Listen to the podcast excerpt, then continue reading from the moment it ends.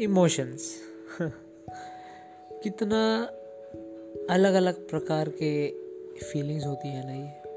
गुस्सा, प्यार इग्नोरेंस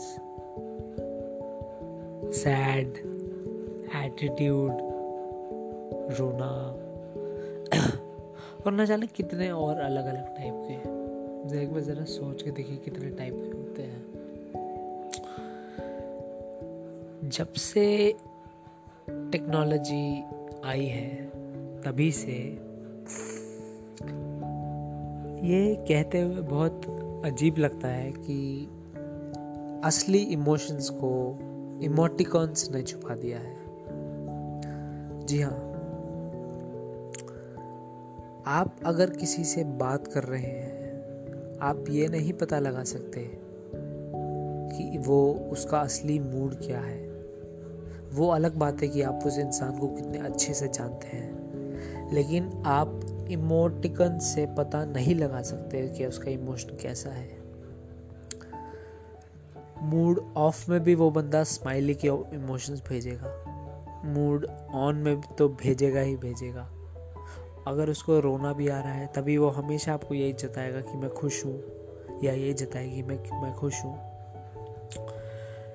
ये वो साइड आ जाती है जो एक डिसएडवांटेज है और ह्यूमन रिलेशन से अपने आप को अलग कर रही है। हम लोगों को अलग कर रही है एक दूसरे से। हम लोग अपने अपने फोन्स में अलग अलग जिफ क्रिएट करते हैं अलग अलग इमेजेस डाउनलोड करते हैं अलग अलग कीबोर्ड्स लगाते हैं अलग अलग इमोटिकन्स वाले कीबोर्ड्स ढूंढते हैं, जिसमें हम और भी बेटर इमोशंस वाले इमोटिकन्स ढूंढ सकें। लेकिन क्या आपने ये सोचा है कि जिसको आप वो इमोटिकन भेज रहे हो, क्या वो बंदा आपके असली इमोशंस छुपा रहा है या नहीं? आजकल की दुनिया में इमोशंस छुपाना बहुत ज़्यादा आसान हो गया है। बहुत ज़्यादा। मतलब मुझे पता है सामने वाले का मूड कैसा होता है। I really by by the gift of God I have a power to know that सामने वाले का मूड कैसा है। उसके बात करने के तरीके से ही मुझे पता चल जाता है।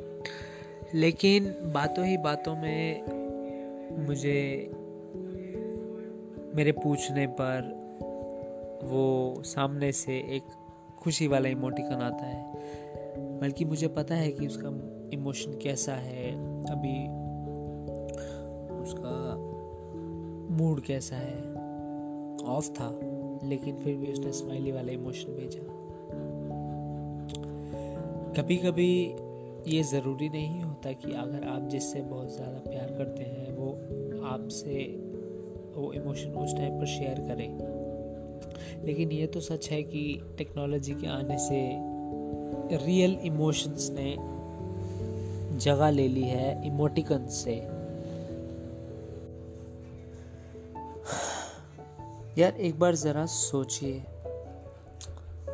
ये इमोटिकन्स को इस्तेमाल करना छोड़ दीजिए। ज़रा ये जानने की कोशिश कीजिए कि सामने वाले का असली में इमोशन क्या है। अपने रिलेशंस कुछ इस तरीके से बनाइए कि आपको पता चले कि सामने वाले का इमोशन क्या है, ना कि वो नकली इमोटिकन्स एक सिंपल कॉल और एक मैसेज आपके लव्ड वन की तरफ़ से, जो आपसे प्यार करता हो, वो वो इमोशन आपके पास अच्छे से ला सकता है। उसके लिए कोई इमोटिकन की ज़रूरत नहीं है, बिल्कुल नहीं है। अब टेक्नोलॉजी हमारी हेल्प तो बहुत करती है हर एक मायने में, लेकिन एक ये मायना है जिसमें वो पीछे रह जाती है। जैसे कि मैंने आपको पहले बताया कि असली इमोशंस और इमोटिकन्स में कोई भी फ़र्क नहीं बता सकता। असली रिश्ता वही है जो आप अपने रियल इमोशंस शेयर करें और उस इमोटिकन से बिल्कुल नहीं। हाँ लग सकता है कुछ समय। ज़रूरी नहीं कि आप उसको या उस लड़की को या लड़के को उसी समय बात बताओ।